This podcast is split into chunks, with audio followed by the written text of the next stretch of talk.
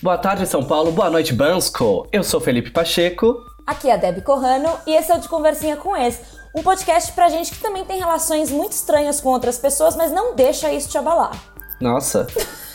Eu acho que você poderia simplesmente falar que é um podcast que vai e volta como você e seu ex. Pode ser. A gente não é o caso, mas assim. Exato, então eu achei que ia ficar meio confusa. É, pode ficar um pouco confuso. Então tudo bem. Mas antes da gente começar, é importante lembrar que você pode conversar com a gente. A gente é muito acessível, muito acessível. é só usar a hashtag de conversinha com ex no Twitter ou manda pra gente DM no Twitter, Instagram, o que for, enquanto vocês estão assistindo o podcast, porque a gente vai falar várias besteiras aqui, provavelmente. Então, por favor, participa da conversa com a gente. Sim, porque a gente é muito acessível, tá, menina? É muito acessível, tá? Então, beleza. Esse é o podcast que a gente tá mais distante um do outro desde que começamos. Talvez, bem capaz mesmo. Nem sei quando a gente começou isso. Não sei também. Mas porque você está em Bansko, que todo mundo sabe onde fica Bansko, obviamente, né? Claro, gente, aqui em Bansko, que todo mundo já viu onde é, né? Já sabem. Já sabe, onde fica Bansko. Colônia de férias de todo brasileiro vem pra onde? Pro meio das montanhas na Bulgária. Então, Bansko é no meio das montanhas da Bulgária. Isso. É uma cidadezinha de 10 mil habitantes, mais ou menos, que é uma cidade toda rodeada por montanhas e que normalmente no inverno as pessoas vêm pra cá pra esquiar, especialmente britânicos e tal, porque é muito mais barato do que pra Áustria. Ah, você foi pra esquiar? Fui pra esquiar no verão. Tá no verão? Não, agora já tá no outono, mas. Assim, nunca vi neve na minha vida, né, de verdade. Acontecendo mesmo, caindo, assim, um monte, afundando o pé na neve, nunca vi. Ô, Débora, você fala nunca vi neve na sua vida desde sempre. Aí a gente já passou inverno em Berlim com neve, já viu neve nos Estados Unidos, e aí você continua falando nunca vi neve na minha vida? A quantidade de neve em Berlim é, não é nada, Fê. Mas é neve. Isso não é neve de verdade. É aquele dedinho de neve, assim, que depois vira só um lamaçal. Tá, entendi. Quando eu falo pras pessoas aqui que eu- a única neve que eu vi foi em Berlim, todo mundo tá tipo, ah, então você nunca viu neve que é assim, dois metros de neve. Aí eu, quê? Dá pra ter dois metros de neve? E aqui tá um frio já, assim, começou o outono há o quê, né? Duas semanas, nem três semanas. E já tá um frio, assim, a noite tá fazendo 4 graus, sabe? Eu, Que delícia. eu tô aqui tomando meu chazinho de gengibre. Chá não, infusão. Infusão, isso mesmo. Vocês sabem qual é a diferença do que é chá e do que é infusão? Chá é tudo que é feito de uma mesma planta. Que é a planta chá. É isso mesmo? O nome da planta? É, é a planta do chá. Tudo que é feito dessa planta é considerado chá. Se não tem essa planta, é infusão, tipo de flores, de frutas, de raízes. Isso é tudo infusão. Muito interessante. Por favor, senhor, eu gostaria de uma infusão de camomila, por favor. Uma infusão, viu, pessoal? Agora, quando alguém estiver pedindo lá os bagulho no Starbucks, não é um chá. É mesmo, não é chá de camomila.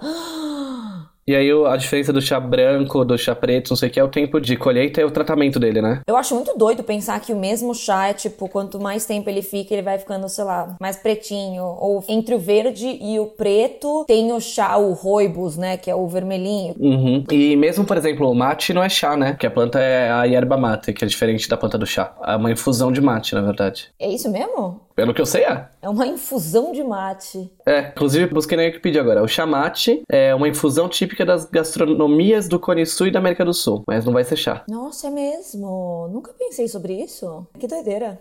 Débora, você acabou de falar que tudo isso não é chá e agora você tá se surpreendendo por cada coisa que a gente fala que não é chá. Ah, eu sei! Mas sabe quando você não, não realmente coloca assim na prática, sabe? No dia a dia, assim? Eu sou chato, né? Você sabe. Eu sei. Eu vim aqui pra casa da minha avó e falei, você não tem chá? Ela falou, tem aqui, esse aqui, esse aqui. Eu falei, não, vó, nada disso é chá. Nossa, ela tá ficando de graça na casa da sua avó. Mas você sabia que, na verdade, isso é uma infusão. Pois é. Pode estar disappointed, but not surprised, né? Bom, te viu crescer, né? Com você usando os óculos quatro olhos assim. Quatro olho. Quatro olho é muito ofensivo, gente. Não usem. É, é que nem eu te chamar de. Como que é? Dentes de metal, sei lá como que fala. Que você usou o aparelho sua vida toda aí, trouxa. aí chamar de quatro olhos. Mas a sua avó te viu crescer desse jeitinho, então acho que ela já tava esperando. Sabe uma outra coisa interessante que eu descobri recentemente aqui? Ah. É muito aleatório, mas eu achei azeitona aqui muito barato, né? A feirante da Bulgária. É que, gente, eu moro numa cidade pequena agora, não tem muito assunto, assim, do que, vai, do que tá acontecendo na minha vida. Fala com as pessoas sobre preço da azeitona. Exato. E aí eu tava falando com um casal que mora aqui, e eu falei, nossa, mas eu achei a azeitona tão barata aqui, né, que eu fui pra Grécia, né, no começo desse ano. Se você ouviu os primeiros podcasts, estava inclusive na Grécia. Aí eles, então, é porque, qual era a cor da azeitona? Eu falei, ah, azeitona preta, né, que é a que eu costumo gostar mais. Aí eles, então, sabe o que eles fazem? Eles compram azeitona verde e eles colocam numa química, sei lá, num bagulho, que ninguém sabe direito se é muito saudável ou não, pra ficar preta e aí eles podem vender até mais caro. Só que ainda assim, competitivo comparado com uma azeitona de verdade. Pera, quem faz isso? A Bulgária? É, a, a entidade Bulgária faz isso. A entidade Bulgária faz isso? Não sei, aqui em Bansko. Não sei se é toda na Bulgária, mas aqui eles fazem. E aí eu fiquei, mano, é tipo comprar cereja, sabe? Que no fim é chuchu. Aquela cereja em calda lá, sei lá, de colocar no doce, né? Exato. Mas o gosto não é diferente? Porque o gosto da azeitona preta e da azeitona verde é bem diferente. Eu prefiro a verde, no caso. É meio murcho assim o gosto. Meio. Não é muito salgadinho assim, como eu gosto da preta, né? Hum. A preta é meio amarguinha, assim, né? E essa não era muito. Ah, sim, deve, dá pra quebrar um galho. Mas aí agora eu não sei mais se eu devo comer ela ou não, porque eu fiquei. O que será que eles põem nessa azeitona preta? Eu vou dar dinheiro pra isso. Eu vou dar dinheiro pra eles te enganarem? Mas uma coisa que eu acho muito doida aqui com azeitona vale pra um monte de coisa. A quantidade de coisa que você pode ter sommelier de, né? Porque uma coisa é, tipo, sommelier de vinho todo mundo sabe que existe. Que é as pessoas que apreciam muito e sabem a diferença de um para outro e não sei o quê. Aí você até entende a existência de um sommelier de queijos. Porque tem diferença, sei lá, né? Mas aí se você vai entrando, tem tantas especificidades nas coisas que é tipo azeitonas. Existem 300 mil. E tem gente que é muito especializada em um tipo de azeitona, fala que, sei lá, as calamatas, calamata que fala? Que é aquelas gregas, sei lá. Elas são muito melhores para tal prato e não sei o quê. E é muito doido, porque você fala, ah, duas xícaras de azeitona pra uma receita. Aí é tipo a azeitona que você compra lá no pote, sei lá, né? Mas qual que é? Eu acho muito doido esse negócio de como que você pode ficar entrando e se especializar em um tipo de comida específico, né? Não, eu já vi o sommelier de água, né? Sommelier de água grande. Tem um cara, eu acho, no mundo que se especializou em água. E aí ele dá cursos de coisas e faz coisas que aí eles consideram sommelier de água. Muito bom, muito bom. Grande sommelier de água. Acho maravilhoso. Ele criou o próprio trabalho. Fica aí a dica pra você aí, ó, que sem emprego, querendo descobrir o que fazer, pode virar sommelier de qualquer coisa. Exato. Mas então, desde julho que não temos podcast, o povo estava clamando, três pessoas, estavam clamando pela volta do nosso podcast. um monte de gente veio reclamar comigo também, umas quatro. tipo isso. Mentira, foi um pouco mais do que isso, mas é porque desde julho não temos podcast. Então eu acho que a gente tem que fazer uma retrospectiva do que a gente fez esses dias, esses meses. Bom, eu morei na Varsóvia, né? A última vez que a gente gravou, eu tava na Varsóvia, né? E você, tava onde? Eu estava em Berlim, né? Eu não, não mudei muito. É, exato. Da Varsóvia, eu dirigi um final, em um final de semana 20 horas. Não, não fui eu, né? Foi meu boy, aí tudo bem. Eu só sentei do lado e sofri também. Sofreu, conheço o seu sofrimento. Que você não conseguia dormir direito, porque tremia às vezes, aí você tem que acordar no meio. É um sofrimento.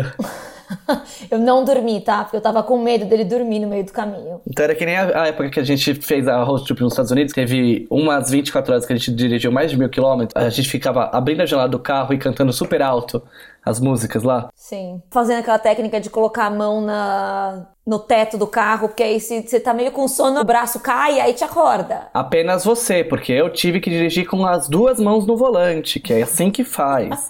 Não pode colocar a mão no teto do carro, tem que dirigir com as duas mãos no volante.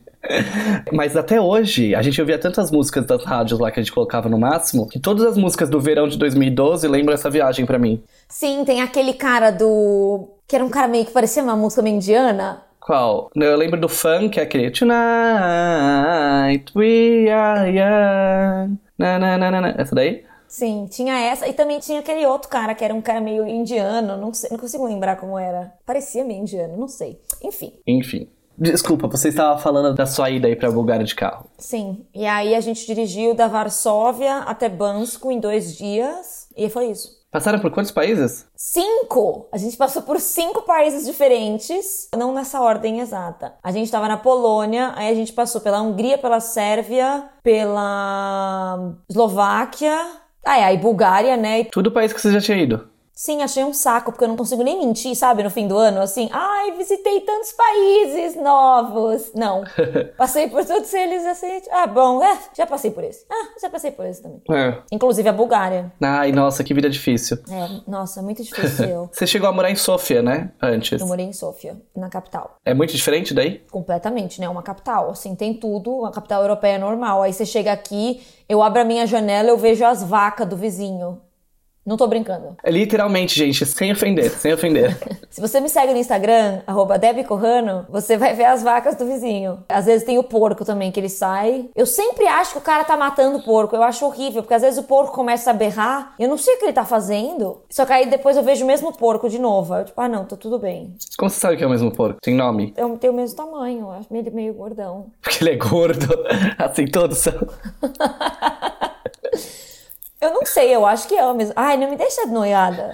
Tudo bem. Não, ele não mata porco. Ele só cria só de animal de estimação mesmo. Não é com qualquer outro objetivo. Exato, ele faz carinho nele todo dia de manhã. É, ele só tira leite do porco. Isso. Exato. Mas o que, que você tá fazendo aí? Não, e você, qual era o seu plano? Você tem que contar a sua história também. Ah, perdão. Porque a minha retrospectiva é muito cheia de coisas aqui. Eu fui de Belém pra São Paulo. E aqui eu estou em São Paulo faz um mês, basicamente. Mas eu fiz várias coisas aqui em São Paulo, fiz várias coisas em Belém também. Né? Eu dei cursos aqui em São Paulo, participei de eventos, dei palestras, eu saí muito aqui em São Paulo também. Foi pra balada absolutamente todos os dias. Que isso? Todos os dias, eu vejo seus stories todos os dias, você está na balada. Eu nem sei mais o que é balada. Sabe que aqui tem um- uma balada, né? E chama The Club. The Club. Porque tem um club. que é só, é só esse. Você já foi? Não, ainda não. Mas sabe que eles falam que aqui na Bulgária, baladas, eles não são assim, como você sai, vai pra dançar e tem a pista de dança. Tem sempre uma mesa no meio e as pessoas ficam meio que em volta só. Então, no meio que não me apetece muito, sabe? Ah, porque se tivesse uma pista de dança, você ia falar, não, esse é o meu lugar. Exato, porque o meu lugar é no meio da pista de dança. É, claro. Exato. Mas aqui é- não tem assim muitas coisas pra fazer, ainda mais agora que não tá em alta temporada. Eles falam que quando tá em alta temporada a cidade muda completamente. E eu imagino mesmo, porque 80% das coisas que eu, eu passo na frente estão tudo fechadas. Todas fechadas. Porque elas só abrem no inverno, quando é a estação de esqui. Até o supermercado. Tem um Não, tem dois, vai. Pra não dizer que tem, tem só um, tem dois. Tem dois supermercados pequenininhos, mas aí tem uns supermercados enormes que uma vez eu passei na frente e falei. Meu Deus, finalmente! Vou poder comprar minhas coisas de soja, né? Que, que assim, mercado pequenininho do interior da Bulgária não ia ter, né? Aí eu fui ver e ele tá fechado. E aí ele tem, tipo, toda a adesivação e todas as propagandas. É tudo de gente no inverno, na neve, muito feliz na neve e tal. Porque eles só abrem no inverno. Entendi. Mas o que, que você tá fazendo aí, afinal, então? Então, eu vim pra cá porque nessa cidade tem um coworking desses escritórios compartilhados que um cara que é nômade veio pra cá, aí achou a cidade legal, achou a cidade bem baratinha, e aí ele abriu esse coworking pra tipo os amigos virem também e tal. E aí, pouco a pouco, esse coworking ficou muito popular, e quando eu vim pra cá, tinham 100 membros, outras pessoas que também se consideram nômades digitais, que e que vieram pra cá também. E aí você tem uma comunidade super legal de gente que trabalha viajando num lugar muito barato, que aqui é muito barato. É assim, eu tô pagando por um apartamento de quarto sala, assim, de, sei lá, vai, vamos dizer, duas sacadas, de frente pras montanhas, 200 euros por mês. Nossa. Pelo apartamento todo. Não, contas inclusas são 20 euros por mês as contas. Então 220. Nossa. Então as pessoas vêm pra cá e, tipo, tem esse espaço de coworking, porque já tem um lugar legal pra trabalhar, tem uma comunidade legal, eles têm eventos literalmente todos os dias. Tipo, hoje tá tendo jogo de tabuleiro, que eles têm uma caralhada de jogo de tabuleiro, as pessoas se juntam pra jogar. Aí na terça-feira todo mundo vai jantar num restaurante diferente. Aí na quarta-feira tem poker, ou tem um negócio de tipo meninas que se juntam pra beber vinho e, sei lá, fazer coisas. Aí na quinta, E você tem participado desses eventos? posso, posso terminar de contar a agenda? Ah, desculpa. Aí na quinta tem o Hot Springs, que é um negócio de piscinas que você vai e as piscinas são com água natural e aquecidas de forma natural também, tipo tudo da natureza, assim, a água só cai lá com essas propriedades revitalizantes e que são boas pro corpo e pra pele, pra várias coisas. Aí sexta tem sempre um churrasco e aí sábado e domingo às vezes eles fazem outras coisas também. Então, tipo, todo dia tem coisa pra fazer. E você tem ido nesses eventos? E eu estou socializando, tá bom, Felipe? Estou socializando, tá bom? Você tá socializando, Débora? Nossa, que bom! É bom ter amigos, não é? É bom ter amigos. Então é basicamente como o Chiang Mai que a gente viveu juntos. Só que mais legal. Sempre tem, assim, as pessoas que são meio estranhas e tal. Mas é legal porque não tem nada mais para fazer na cidade. Então você tá andando na rua e aí você vê, ah, oi, tudo bem? Ontem fui andar com a Lisa, acabei fazendo uma trilha com a Lisa no meio da montanha. Aí quando eu tava descendo a trilha, passaram duas pessoas do coworking subindo de bicicleta pra fazer, tipo, mountain biking. E aí, tipo, oi, tudo bem, tudo bem. Você se sente assim, numa colônia de férias? Numa vilinha, né? Isso é que você tá trabalhando, né? Mas... E aí nessa cidade, então, tem muito europeu no coworking ou é tipo gente do mundo todo? Então, uma coisa que é legal da Bulgária é que ela é União Europeia, mas ela é fora da zona Schengen. Hum. Então, tem muito americano aqui, tem gente da Austrália, tem gente de vários lugares do mundo. Ontem eu conheci uma menina da China, porque eles ficam os três meses na zona Schengen e aí eles têm que ficar fora da zona Schengen. E aí eles vêm pra cá e pode passar mais três meses aqui. Aham, entendi. Tipo, igual a gente, sabe? Com passaporte brasileiro, que você também só pode ficar três meses dentro da zona Schengen. Mas aí quando você vai pra outros países, tipo a Bulgária, eles te dão mais três meses. Aí a Sérvia, eles te dão mais três meses, entendeu? Então você mesma também não pode ficar mais de três meses aí. Não, eu posso porque eu tenho dupla cidadania, né? Mas aí você pode? Assim, na teoria, não. É, não é na, na zona Schengen, né? Mas, assim, né, não sei. É que nem na Sérvia, que as pessoas falam, não pode, mas assim, se quiser, pode. Exato, é, não pode, mas tá tudo bem. Eu conheci muita gente em Belgrado que ficava mais de três meses lá. É, eu acho que não é um problema. Mas não pode mesmo. Não é recomendado por este podcast. Não, gente, não pode ficar mais, tá bom? Não é propriamente legal, né? Não é que você vai ser banido do país se você passar desse período. É que você tecnicamente precisa se registrar porque aí você vai precisar começar a pagar imposto, né? É. Isso em qualquer lugar, mais de três meses, né? Mais de seis meses, na verdade. Mas, ai, não sei direito, gente. Não façam, tá? Sei lá. Sei lá. É, não acredita nas coisas que estão aqui. Isso é data deb, tá? Não, não leva a sério, não. Mas uma coisa que eu acho curiosa, eu tava fazendo essa discussão outro dia com uma menina que morou um tempo em Bali, né? Que ela adorou Bali, morou em Bali. Sabe aquelas pessoas de Bali, né?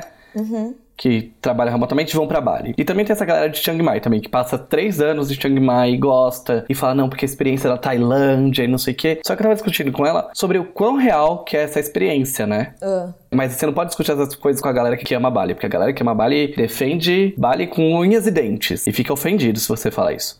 Que nem a experiência de Chiang Mai. Você passa o tempo todo só falando inglês dentro de uma cidade que é totalmente segregada. Chiang Mai não é uma cidade pequena, não é que nem aí Bansko, né? Tem 10 mil, Chiang Mai tem 300 mil, acho, né? Uma coisa assim. É, Chiang Mai é a segunda maior cidade da Tailândia, né? É, então. E Bangkok tem 10 milhões. Mas então, existe essa segregação do grupo dos nômades digitais, né? Das pessoas que podem trabalhar remotamente, com o resto da cidade. E, e aí eu tava discutindo isso e a mesma coisa de Bali, né? Que você tem toda a experiência feitinha pra você como nômade digital lá. Você vai pros mesmos lugares que eles vão, você tem uma qualidade de vida totalmente diferente de outras três quadras, sabe? E aí eu fiquei discutindo sobre o que é essa experiência real ou não, né? Sim, eu não acho que ela é genuína, né? Viver assim, dessa forma. Tipo, quando você vai e fica, por exemplo, em Chiang Mai mesmo. Eu fui em tanto restaurante vegetariano que era super europeu, assim, sabe?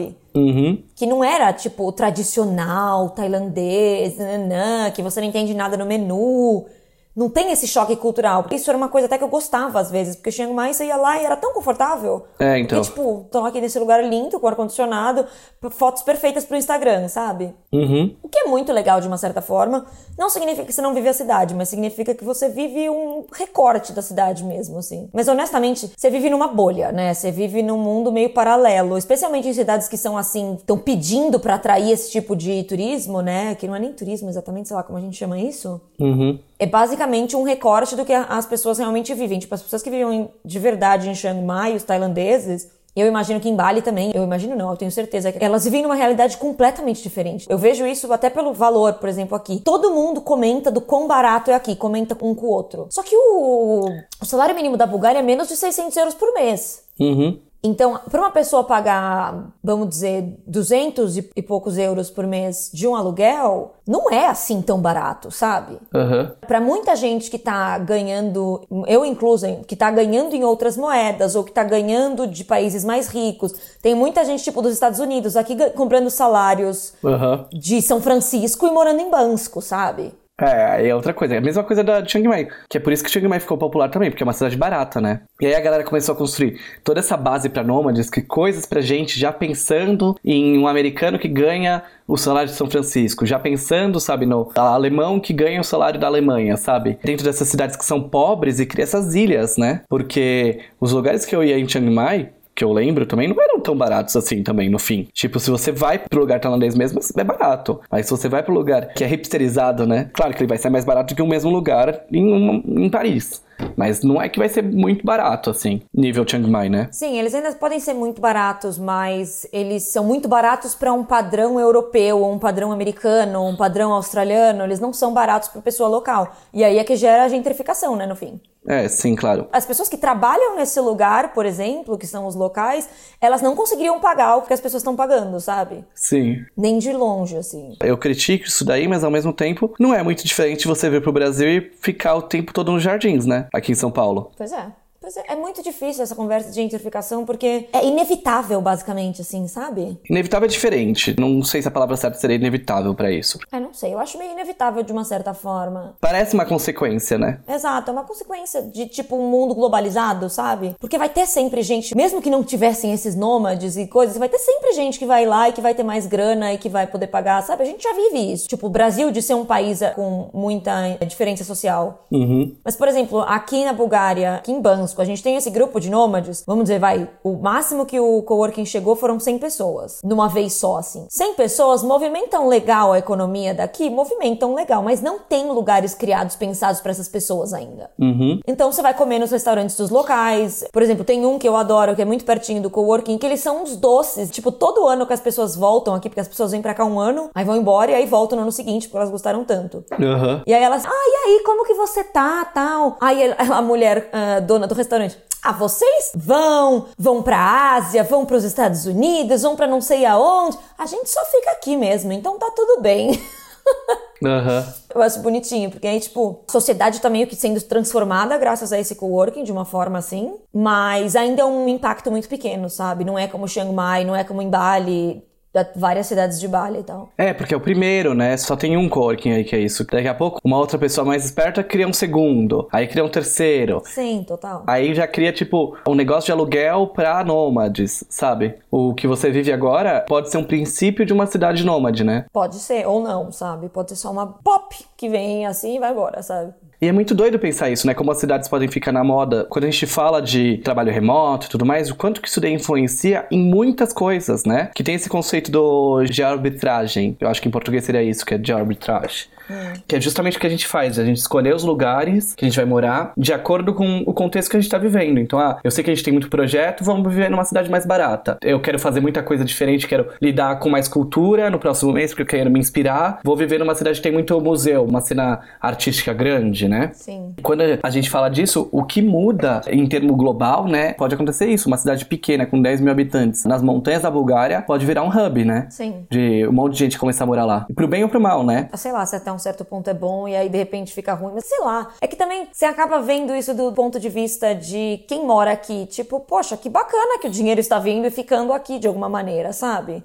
Aqui ainda tem um recorte muito diferente porque aqui no inverno a cidade se transforma. Uhum. Então, por exemplo, tem toda a infraestrutura para receber uma caralhada de turista. Aham. Só que a cidade fica fantasma a maior parte do ano, sem contar no inverno por causa da neve e tal. Então, ter essa- esse fluxo de pessoas vindo aqui e movimentando a economia, e movimentando, pelo menos que seja tipo 1% da quantidade de gente que vai vir, já é alguma coisa para as pessoas que ficam aqui, se comparado com esse momento que acontece no inverno. No resto do ano, né? Eu vejo os restaurantes que estão fechados agora, eles são lindíssimos, eles são de dois andares enormes, tudo de vidro, sabe? E os lugares que estão abertos agora são só os lugares locais, normaisinhos, assim mesmo. Eles falam que é tipo uma Ibiza do inverno, assim, sabe? Aham. Só que com uma balada só.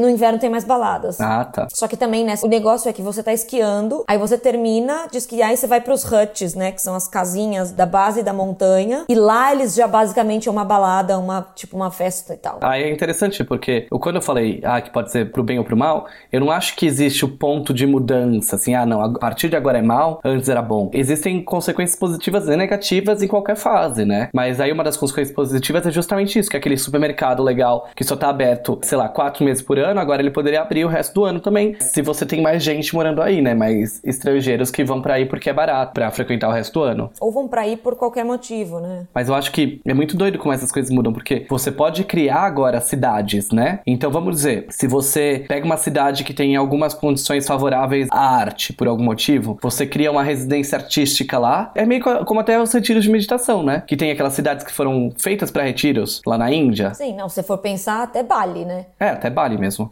Começou meio assim, né? Todo mundo que eu converso aqui que foi pra. Acho que é Ubud. É, Ubud. Não, tem duas cidades em Bali que são muito famosas hoje em dia. É... Ubud e Canggu. É. Ubud, todo mundo fala, nossa, mas a energia daqui, não sei o quê. Tem gente que vem e fala, eu não sou uma pessoa espiritualizada, eu não sou aquela pessoa muito hipzona que, tipo, nossa, tô sentindo uma vibe, não sei o quê. Mas quando eu estava em Bali e eu fazia yoga tal, porque tem uma caralhada de aulas de yoga, de gente fazendo retiro de meditação e tudo lá, eu conseguia sentir uma energia diferente em mim. o que me deixa muito curiosa, né? Eu fico, eu sou meio, meio das, dessas coisas aí, né? Aí eu fico, ah, é? Uhum. Que interessante. Você é cética, mas não tanto, né? Exato, eu não acredito em nada, mas pode me contar tudo que eu tô muito curiosa. Inclusive, eu tava pensando em fazer um retiro de meditação aqui na Grécia, saindo daqui, numa cidade que chama Palauros, eu acho, Palairos. Só que aí eu fico meio assim, né? Porque eu medito, eu faço yoga tal. Mas eu não sou uma pessoa espiritualizada. Uhum. Sabe? Assim, tipo, ah, eu tô sentindo uma energia. Eu não sou uma pessoa dos cristais, eu não, sabe? Eu não sou essa pessoa. Nesse momento tem um monte de gente xingando, falando, mas yoga não é isso! Meditação não é só isso! Não, então, exato. Eu sei, porque eu não sou nada disso. Mas várias vezes eu, tipo, eu cruzo com isso por exemplo, eu tô fazendo aula de yoga aqui com as meninas do coworking, que elas, tipo, voluntariamente dão aula alguns dias por semana. Uhum. E aí uma delas aprendeu com um professor da Índia, então todo dia de manhã, quando ela vai fazer aula de yoga, antes ela faz um mantra, que é tipo uma reza, uhum. e aí a gente começa a aula de yoga, e aí no fim da aula de yoga ela faz outra reza. Uhum. Tudo em, sei lá, não sei que língua que é. não sei se ela aprendeu realmente com ele ou não, não sei, né? O, o mantra e tal. E aí tem a outra menina que também dá aula de yoga, que ela trouxe um, uns florais, tipo, ai, não, é legal de colocar no pulso, é bom para concentração e não sei o que. E trouxe um cristal rosa, que é bom para purificar, sei lá, alguma coisa assim, não, não entendi direito. Aí eu, tipo, sabe, uma coisa vai levando a outra, assim, várias vezes. Uhum. Tipo, o yoga acaba te levando para pessoas mais espiritualizadas assim. Só que, enfim, voltando pra coisa original, eu queria ir pro retiro de meditação, que é uma semana de meditação, tipo, sentada e andando. Uhum. E aí eu descobri que é um retiro silencioso, que você não fala por. Deus me livre!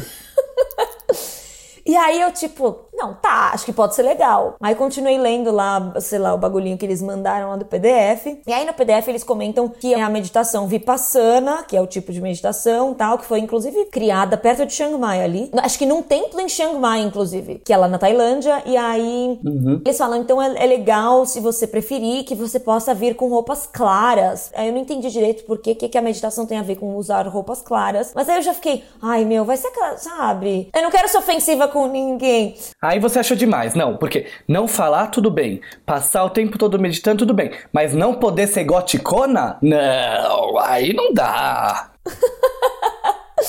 Eu já fico imaginando, tipo, sabe que você só usa uns lenços pelo corpo, assim, sabe? Eu falei, putz, talvez isso não seja para mim, não sei. É. Porque é difícil, sabe, você transitar por isso essa parte espiritualizada da questão de meditação e de fazer yoga e tal. E eu me interesso muito por essas coisas mais, eh, sei lá, como eu, como eu digo isso, místicas. Acredito nelas? Talvez não, mas eu acho muito interessante ler sobre isso de qualquer forma. Eu acho interessante como um negócio cultural, porque assim, ah, sei lá, eu também não sou nada religioso, porque eu sou ateu, mas eu gosto de saber tudo sobre todas as religiões, sabe? Eu gosto de entrar nelas e, e saber por que disso, por que daquilo, não sei o quê, porque eu acho que te ajuda a entender as pessoas e ajuda a te entender grupos, né? Bem isso mesmo. E também, se uma dessas coisas você se identificar, mesmo que você não siga uma religião ou não siga, sei lá, não acredite nas coisas que você está lendo, mas uma dessas coisas faça você se enxergar de uma maneira diferente, um pouquinho assim, sabe? Tipo, ah, isso faz realmente parte da minha personalidade, sei lá, quando você está lendo sobre signos ou alguma coisa assim. Uhum. Só que é difícil você colocar em palavras sobre sua personalidade até você ler um terceiro falando sobre uma coisa sua, que aí você fala, ah, é verdade, isso eu sou mesmo, sabe? É, eu gosto de tudo isso daí como uma autodescoberta, parte de uma autodescoberta, mas de uma forma racional para mim, no meu caso. Exato, é, é basicamente a mesma coisa. Só que aí, por exemplo, pra essa questão do retiro, eu fico meio, ai, será que já é muito fora da minha zona de conforto, sabe? Tudo bem não falar por sete dias, talvez seja legal, mas assim, usar roupas brancas todos os dias, eu nem tenho roupas brancas, sabe? Eu acho legal sair da zona de conforto, inclusive. Eu acho que pode ser uma coisa bacana. Mas tem umas coisas que, assim, eu quero. Eu não quero ficar sete dias quieto. Eu não quero, não. Não quero, obrigado. thanks, but no thanks. Não, você pode achar meio chato só, né? Meio entediante. Não tem problema. Não faz diferença nenhuma. Sete dias é muito tempo, né? Mas você não acha que, inclusive, seria uma coisa desafiadora bacana, sabe? Porque é tipo, você olhando para dentro o tempo todo, porque é isso que eles falam do retiro, esse é o objetivo. É você identificar coisas sobre você e se conhecer melhor e ouvir os seus pensamentos e coisas assim. Então, pode ser daorinha, sabe? Eu não quero ouvir meus pensamentos, credo. né? Tipo, tô brincando. Deus me livre ter que ouvir meus pensamentos uma semana inteira. Exato. Mas tem um negócio que é, sei lá, eu sou uma pessoa muito intensa, né? Eu sou intenso com tudo, você sabe disso. Tudo que eu faço, eu faço. Ou não faz. É, ou eu não faço. Eu vou sair, aí eu saio até as 7 da manhã, né? E vou para 300 lugares. Sete. É, 7. KKKK, sete. Fui formado em Berlim aí. E uma das coisas é também com projeto, com trabalhos, né? Mas sei lá, pra tudo, né? Enfim. Porque agora, por exemplo, eu vim de, desse período que eu fiz dois projetos seguidos, emendei um no outro. E são projetos super grandes e que demandavam muita atenção, demandavam muita coisa de fazer. E eu faço tudo nesses projetos, né? Normalmente, porque eu fico responsável por, tipo, a estratégia e design, não sei o quê. Aí agora, pelo menos, eu tenho Yasmin pra dividir tudo isso daí. Só que, ao invés de eu apenas dividir as coisas, só dobrei o trabalho, sabe? Que aí fica eu e Yasmin fazendo as coisas que, que eu faria, sei lá, em uma semana, aí eu e Yasmin temos que fazer em três dias. Tipo isso, sabe? É, eu sei como funciona. Eu já trabalhei junto com você um pouquinho. Uma vez ou duas. Uma vez ou duas, né? Apenas. Coitado da Yasmin. Ela tá se divertindo. Está, Yasmin? Está, está. Fala que está. que foram esses projetos que você fez agora? Um deles foi o Como Eu Faço Tudo Isso com a Letícia, do Do For Love, que é um livro dentro do Instagram, que aí ela é uma escritora e tudo mais, ela fez vários projetos. E o outro é o The Conscious Travel Kit, que eu fiz com o Ivan, que é o Face Hunter, que é o meu primeiro projeto em inglês. É um travel kit que é tudo que você precisa saber para viajar pelo mundo, assim. Porque o Ivan, ele já foi para 147 países, ele viaja o tempo todo nos últimos 10 anos, então ele é um viajante profissional mesmo, né? E aí ele vai falando nisso daí, tem várias coisas que ele aprendeu. Só que os dois projetos estão dentro do Instagram e eu fiz muita coisa diferente, porque eu sempre quero fazer coisa diferente. Tipo, as pessoas vêm falar, ah, eu queria fazer uma coisa igual ao seu curso de história. Eu falo, não, igual não pode. Sabe? Tipo, tatuador? Não, não fazemos o mesmo projeto igual. E aí, então, em cada um deles eu quero mudar coisas, criar coisas diferentes e tudo mais. Aí nesse do Ivan, por exemplo, basicamente em três dias, eu e Yasmin, a gente fez e é, não sei quantos posts no, no Instagram, sendo que 70 deles devia ser galerias no Instagram, em três dias. Uhum. E fizemos o design e o conteúdo. Você é meio intensinho, né? Um pouquinho, um pouquinho. Então eu virei três noites para fazer isso. Sim. E muitas coisas eu fui aprendendo também, porque é um processo de aprendizado. Porque, por exemplo, nesse daí, eu pensava que ia demorar muito menos do que demorou, né? Obviamente. Eu falei, ah, não, não deve ser tão complicado assim. E para várias coisinhas, tipo, revisão e subir as coisas, sabe? Hum. Você tem uma visão do que é trabalhar só você. Se eu fosse revisar o meu projeto e subir, a gente fazia isso em duas horas, sabe? Mas quando você tem outra pessoa envolvida, a gente demorou um dia inteiro para fazer isso. Claro, porque aí depende da outra pessoa, do que, que ela vai achar. E... Aí tem toda essa ida e vinda. É tipo um cliente, né? Pra quem trabalha com agência de publicidade, né? É, tipo um cliente, só que é o, é o seu partner, né? Seu parceiro, assim, no, no projeto. De uma forma ou de outra, né? Meio que, tipo, tem uma outra pessoa ali que também depende da aprovação dele, do olhar dele, das alterações dele e tudo. Claro, eu trato como cliente, basicamente. E o problema que isso acontece é que eu acabo focando muito nesses projetos que eu tô fazendo novo e esqueço dos projetos que me dão dinheiro, que são é o curso de stories que eu já tenho, o passaporte fila que a gente já tem, sabe? Umas coisas assim, que tem alta capacidade de dar dinheiro e aí acabaram fazendo nada. Então, por exemplo, uma coisa que é muito importante no meu trabalho é fazer stories. Só que fazia dois meses que eu tava sem stories relevantes no meu Instagram, ou legais realmente, não sei o quê, porque eu tava muito focado nesse projeto. Só que eu não posso fazer isso. E aí é um aprendizado que a gente tira, né? É muito difícil, né? Não deixar uma coisa completamente de lado quando você mergulha num projeto novo. Isso é, uma, isso é um balanço muito difícil de freelancer também, né? Exato. Você pega um cliente novo, aí você tem aquele outro lá que tá lá o tempo todo, sabe? Ah, tudo bem, mas esse aqui já tá tudo sob controle. Aí você para de olhar e quando você vai ver, puta que pariu, nossa, o que aconteceu aqui? Passou um furacão no outro cliente velho ali e que já tava garantido, aí você tá com o novo, que ainda tá meio ali, altos trancos e barrancos. Uhum. É um balanço gostosinho de fazer, né? É meio que um, sei lá, um relacionamento, né?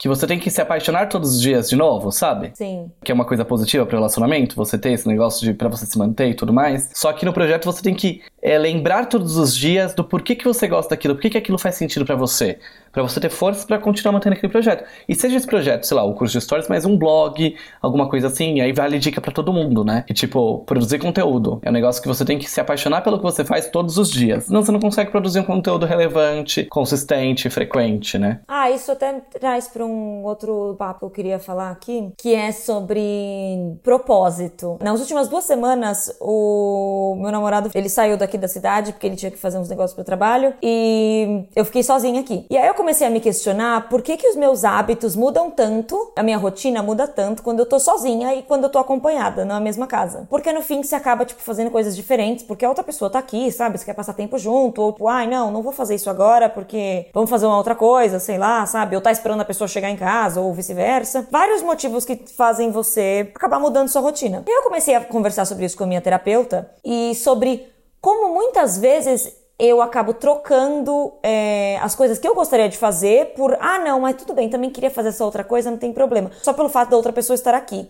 E uma das estratégias que eu tô usando para tentar minimizar isso é encontrar o propósito de cada uhum. coisa que eu tô fazendo. Vamos dizer, eu vou pro churrasco aqui da sexta-feira, vai que eu fui na sexta. Qual era o meu objetivo nesse churrasco? Eu queria ficar muito bêbada, porque alguém ia fazer sangria. assim, não precisa ser um propósito assim, ai, ah, eu gostaria de me conectar mais com as pessoas que trabalham. Não, sabe? Não precisa ser isso. Eu queria ficar muito bêbada, me divertir, não queria voltar muito tarde para casa e conhecer as pessoas novas que eu tinha visto que tinham chegado no coworking. Uhum. Era isso. Esse era o meu objetivo real. Por exemplo, várias coisas foram acontecendo ao longo do dia que eu podia ter abraçado pro outro lado e deixado isso, esse meu objetivo principal um pouco de lado, sabe? Uhum. Sei lá, eu vi um cara discutindo com uma menina que eu conhecia. Eu podia ter entrado, tava do lado da menina, na minha cabeça, porque eu ouvi o que eles estavam falando, mas eu decidi não me meter na discussão deles, porque isso e o quê? Minimizar o meu real objetivo, eu diminuir meu tempo pra ter o meu real objetivo, que seria, sei lá, me divertir e conhecer as pessoas novas que estavam lá, sabe? Uhum. E aí eu venho tentando fazer isso várias vezes, que é tipo encontrar qual é o real propósito do que eu tô fazendo essa coisa. É, por que, que eu tô fazendo isso hoje? Qual é o meu objetivo da noite para terminar, sabe? Eu entendo esse ponto, acho válido, mas não coloca uma pressão em coisas que não necessariamente você precisaria. Eu sou uma pessoa que eu improviso muito as coisas que eu tô fazendo, né? Então, eu, às vezes eu tô com esse propósito, mas aí eu falo, tá bom, foda-se, vou mudar pra isso aqui. O que é bom e ruim também, né? Porque às vezes tira do foco em outras coisas, né? Uhum. Só que eu acho que às vezes fica colocando uma pressão em cima, porra, então eu tenho que. Tô dando um exemplo bobo também, né? Mas você vai sair de casa falando, ah, socializar. Sei lá, e você não acha as pessoas legais. Sim. Você fica com uma pressão de tentar socializar com as pessoas que não são legais, sabe? Quando você não precisaria.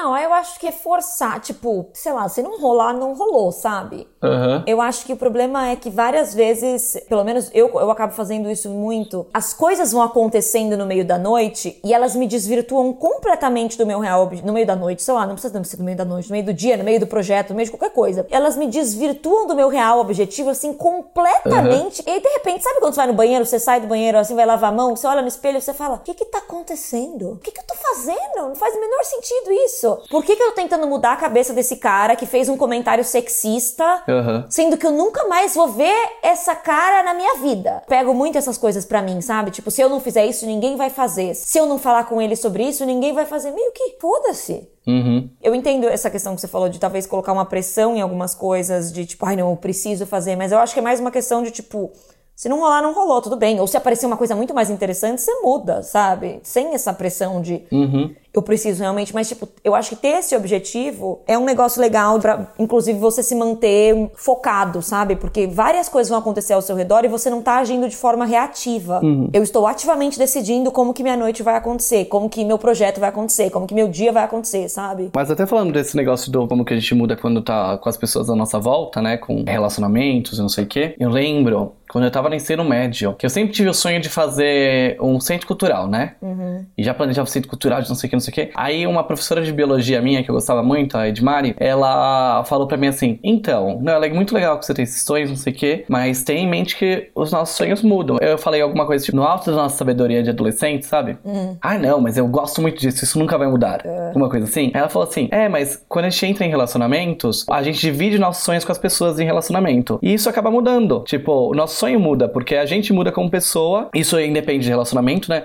Mas com o relacionamento em si, você quer fazer um equilíbrio, porque a parte mais importante é estar bem entre vocês dois, né? E, e aí você acaba falando, não, tudo bem, não precisa ser um centro cultural, pode ser um bar sabe? Porque a outra pessoa ia achar mais legal ser um restaurante, um negócio assim. E eu acho que é uma coisa que é muito real e muito válida também, né? Tipo, a gente, seja em relacionamento, seja fora de relacionamento, o que for, as prioridades são realmente outras, né? E tudo bem, né? Se, se você continuar sendo você. Também é importante fazer o balanço, né? De, tipo, tudo bem, seus sonhos mudam, não sei o quê, mas se a outra pessoa falar, não, não, não, não, não, centro cultural, que bosta! Não vai fazer isso, não, sabe? Assim.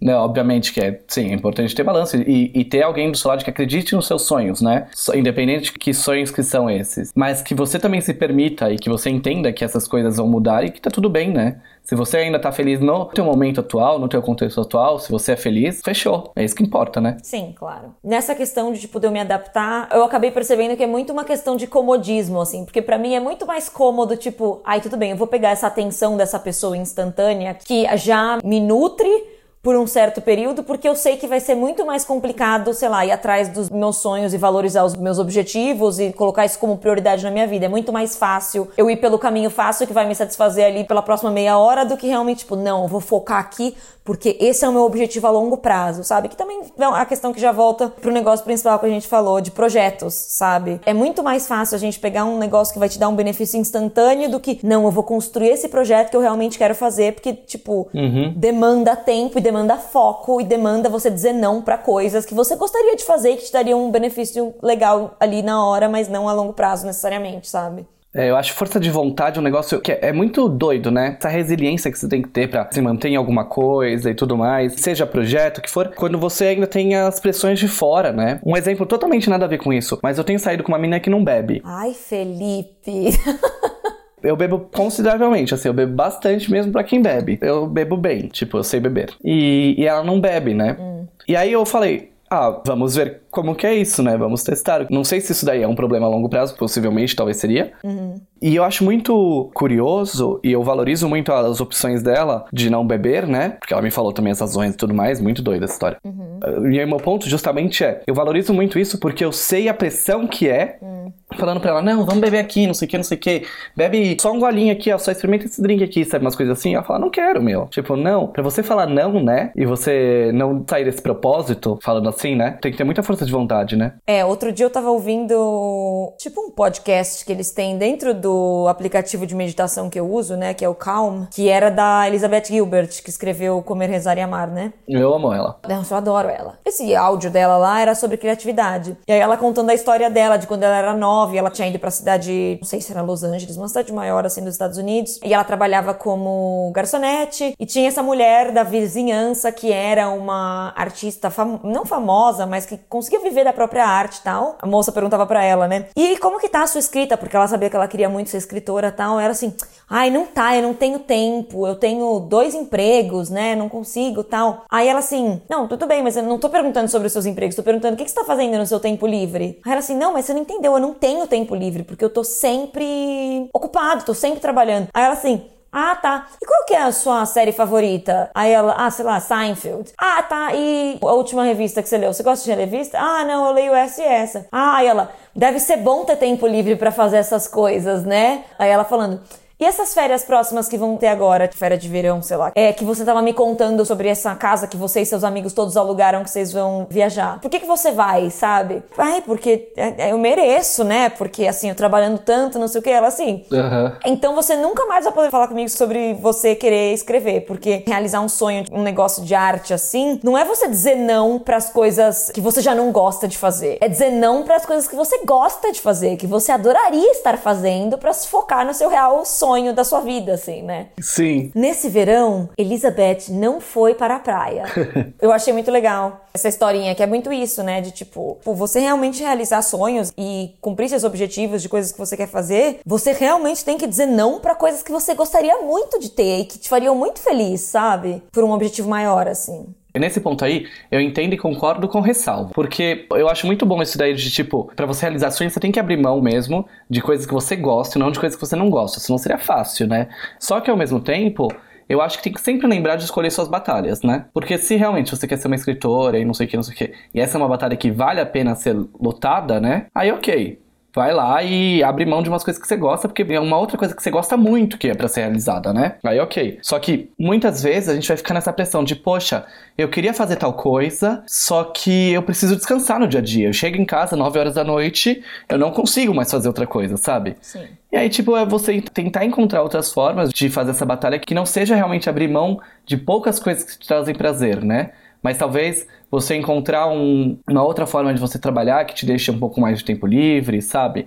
Ou um trabalho um pouco mais perto de casa. Eu sei que várias coisas são privilégios de falar, né? Mas ao mesmo tempo, não existe só uma resposta, né? Para nenhum problema existe só uma resposta. Não, claro é meio cômodo, né, dizer para algumas pessoas às vezes tipo, não, para de fazer as coisas de lazer que você tem, sabe, de, da sua vida para se dedicar a isso. Claro, é tem muitas ressalvas nisso no final, mas Sim, sim. Tipo, a essência mesmo, sabe, por exemplo, gente que trabalha, que tem filho pequeno e que acorda às 5 da manhã para conseguir fazer as coisas que quer fazer de manhã antes da criança acordar, sabe, umas coisas assim, que é bem o que você falou de puta merda, que força de vontade, sabe? É muito isso, porque eu acho que pra realizar sonho é força de vontade no fim do dia. Eu fico pensando muito nisso nisso em como que eu conseguia dar conta de um trabalho de mais de 8 horas por dia, que é o que eu tinha, fazer o meu TCC da faculdade e frilar ao mesmo tempo que eu ainda tinha vida social e a gente namorava, sabe? Como que a gente dava conta nessa época de tudo isso? E era muita força de vontade mesmo, porque a gente tinha o plano de pagar as dívidas e começar a morar fora. Quando a gente tinha esse propósito realmente, que a gente volta pro assunto, a gente conseguia fazer as coisas melhores. Aí agora, eu me vejo várias vezes meio sem propósito maiores, sabe? Ah, pra que eu quero ganhar mais dinheiro? Pra que eu quero fazer isso? Pra que eu quero fazer aquilo? Aí você fica meio assim, ah, não, realmente eu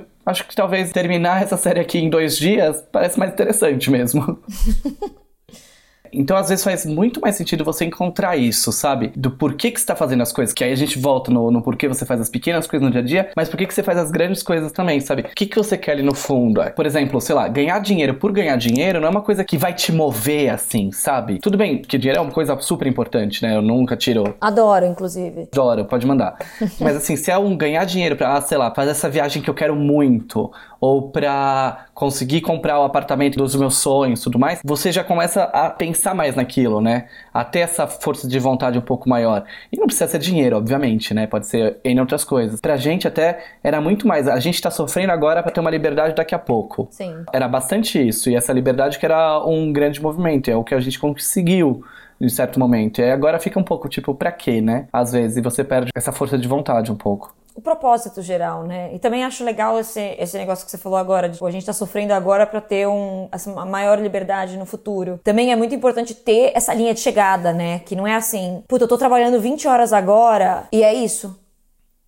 Sabe? É aquele meme do Twitter que é pra filha do seu chefe passar as férias em Mykonos, né? Não. É, exato. Tipo, tem que ter um objetivo, sabe? Se você tá se sacrificando de alguma maneira, sacrificando as coisas que você gosta, sacrificando seus relacionamentos, ou qualquer, sei lá, qualquer coisa, tem que ter um objetivo, ter uma linha de chegada, sabe? Puta, tudo bem, agora eu tô me ferrando, mas é porque eu quero chegar até ali, e aí quando eu chegar até ali, isso vai estabilizar, isso vai diminuir eu vou parar de ter dois empregos, eu vou, sei lá, parar de fazer dois turnos para ser freelancer e ser trabalho fixo, sabe? Umas coisas assim. Uhum. Pra você realmente ter esse propósito de, tipo, eu conquistei esse negócio, esse momento. Aí, claro, vão, vão vir outros sonhos, outros problemas, outras mil coisas, que aí vai ser outra corrida, outro negócio que você também vai chegar, sabe? Mas de uma maneira diferente. E é muito curioso que quando a gente está no emprego fixo, por exemplo, né? Que a gente segue ordem, segue coisas para fazer e tudo mais. Se o teu chefe fala, não, você vai ter que trabalhar nesse fim de semana. Você fala, porra, uma bosta, mas eu tenho que fazer isso. E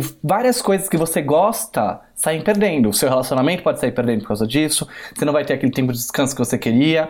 Você não vai ter o tempo de você ver a série que você gosta. Só que você fala tudo bem. Mas para coisas que são nossas, os nossos sonhos, a gente acaba não fazendo isso, né? A gente não abre mão. Sim, não tem o chefe vindo e falar. É, não tem o chefe vindo e falar que você vai trabalhar no fim de semana. É, porque no fim o chefe é a gente mesmo e a gente não vai falar: "Você não vai fazer isso hoje, hein? Você vai continuar trabalhando". Não vai ter isso. E às vezes é importante ter essa disciplina de você ser seu chefe nesse nível assim e colocar, por exemplo, se eu não terminar, sei lá, vai, vamos dizer que você tem um blog, se eu não terminar de escrever esse post, hoje eu não vou sair de casa, sabe? E aí, se você não terminar, você realmente não sai de casa, porque você está, tipo, entre aspas, se punindo ali de uma maneira para continuar entregando um outro negócio. Uhum. Como qualquer outro trabalho normal faria, né? Exatamente, esse é o meu ponto aí, nessa conclusão do, do que a gente estava falando até agora, né? Que uma coisa foi levando a outra. Sim, nossa, a gente teve assuntos muito profundos nesse podcast. Gentrificação, propósito, sabe? Eu acho que fica aí para as pessoas pensarem, inclusive, né? Podemos terminar por aqui. É, mas já que você mencionou umas séries. Ah, é verdade, né? Deixa eu só falar aqui rapidinho. Gente, assistam uma série chamada Killing Eve. É muito boa, cara. Nossa, é muito boa. Aí é uma coisa de abrir mão e não sei o que, né? Porque mesmo nas loucuras eu consegui assistir essa série em três dias. Porque eu fui achando em qualquer momentozinho que eu tinha. Ai, não, tô almoçando aqui, vou assistindo. Eu tô fazendo isso aqui, eu vou assistindo, porque eu achei muito boa também. Eu assisti ela em três dias, tudo. As duas temporadas. Nossa, é muito boa. Eu vou falar, assim, a sinopse bem superficial, tá? É sobre uma serial killer que meio que viaja a Europa matando pessoas. É que ela é contratada, né, para matar. É maravilhoso. Inclusive, tá aí, ó, gente, uma dica de trabalho remoto: assassina de aluguel, tá? É, Data Deb de novo, tá bom, gente? Pode colocar em cima dela. é data deb. Faça porque sua conta tem risco. É. Mas achei muito boa também, eu gostei. As atrizes são muito boas. A série é divertida, assim, né? Sim, ela é bem irônica, assim, né? A série toda, assim, eu acho bem legal. E faz você querer ir da série pra terapia só por gostar da serial killer. Eu não gosto dela. Da psicopata. Você não gosta? Eu amo ela. Você ficou apaixonado, eu sei. Eu acho ela meio vaca, assim, sabe? Então, mas eu só penso, nossa, eu queria tanto dormir de conchinha e acordar com uma faca no meu pescoço por ela. Você é louco! Ai, não, é horrível. Não, claro que eu não quero, mas né? É. Agora vamos voltar a uns episódios desse podcast ouvindo Felipe falar: Eu não preciso de terapia, sabe? Mas assista, é muito bom. Acabei de começar Chernobyl, também olha, É boa, né? muito bom. Já odeio todos os personagens, então significa que é uma boa série. Eu assisti também, é muito boa. Eu assisti também The Politician agora. Era totalmente diferente do que eu esperava. Muito diferente do que eu esperava. Não conheço essa, nunca ouvi falar. É uma nova da, da Netflix. The Politician é um pouco adolescente, assim. É um cara que ele quer muito ser. Eu posso falar também isso. Ele quer muito ser presidente dos Estados Unidos. Um dia, ele é um estudante de ensino médio. Então ele já traçou toda a vida dele. O que, que ele vai fazer em cada coisa. Então ele já é político desde pequeno, né? Propósito, tá vendo? Aquelas, né? É, então. Mas aí mostra o problema do propósito às vezes também. Não conheço essa. Ela é bacana, mas assim, eu não achei muito legal. Só tem uma temporada, né? Eu fiquei meio assim no final dessa temporada, mas vamos ver as próximas. Entendi. Então, é isso, gente. É, não esqueçam de seguir a gente no Instagram e no Twitter, Fepacheco e arroba Corrano. Porque a gente tá lá falando altas bosta. Aquelas, né? É, nossa, eu falo bastante. Inclusive, nossa, esse fim de semana foi um festival de, de stories. Ai, foram muito engraçados os stories que eu fiz esse fim de semana, eu achei, pelo menos. Pena que agora já acabou. Foram engraçadíssimos. Eu ri muito. E também não se esqueçam de mandar mensagem pra gente nessas redes sociais, porque a gente precisa de pauta pra continuar gravando toda semana, né? Porque esse podcast acontece toda semana. Toda semana. Semanalmente, isso mesmo. E as próximas semanas vão ser bem doidas do lado de cá. Porque não sei o que, que você vai fazer se você vai ficar em Bansco, né? Você vai ficar em Bansco? Eu fico em Bansco até o fim de outubro. Ah, tá. E depois? Só Deus sabe. Acho que vou pra Grécia, mas acho que não vou fazer retiro espiritual dessa vez. Porque agora eu vou passar. Cada episódio vai ser num lugar diferente, os próximos. Porque eu vou passar uma semana em Berlim, uma semana em Lisboa, quatro dias em Berlim, dois meses em Beirute. Ai, você já vai pra Beirute, que inveja. Vai tá quente lá? Ah, vai estar 20 e poucos graus, 22, 23 graus. Que inveja. Então acho que vai estar ok. Então mandem pautas, porque a gente quer continuar fazendo isso daqui toda semana realmente. Tá bom, mandem no Twitter, tá, gente? É hashtag de conversinha com esse. Se vocês estiverem ouvindo o podcast, post- posta no Stories também. Assim, ó, com a hashtag. É ótimo. Ajuda, A é. gente adora. É muito importante também porque, assim, podcast é um negócio que precisa ser divulgado, assim, um, um a um, sabe? Isso. Então, compartilhem com seus amigos. Pega na mãozinha do amigo e fala: aperta o play. Pode apertar, não precisa ter medo. Não, eu vou baixar aqui pra você, ó, pegar o seu aplicativo de podcast que você usa e já coloco aqui, ó, seguindo, seguindo aqui, ó, de conversa com eles. Isso. Exato. Bem normalzinho. É bem, bem normalzinho, nada invasivo, gente. Então tá bom. Beijos. Então, beijo. Como que fala tchau em, em búlgaro? Você já aprendeu? Tchau. Hum, muito interessante. Ah, Várias vezes eles falam tchau. Muito interessante mesmo. É. Então, Muito legal, né, gente? Hoje eu aprendi. aqui em São Paulo a gente fala falou. Falou. É, nóis. Nós.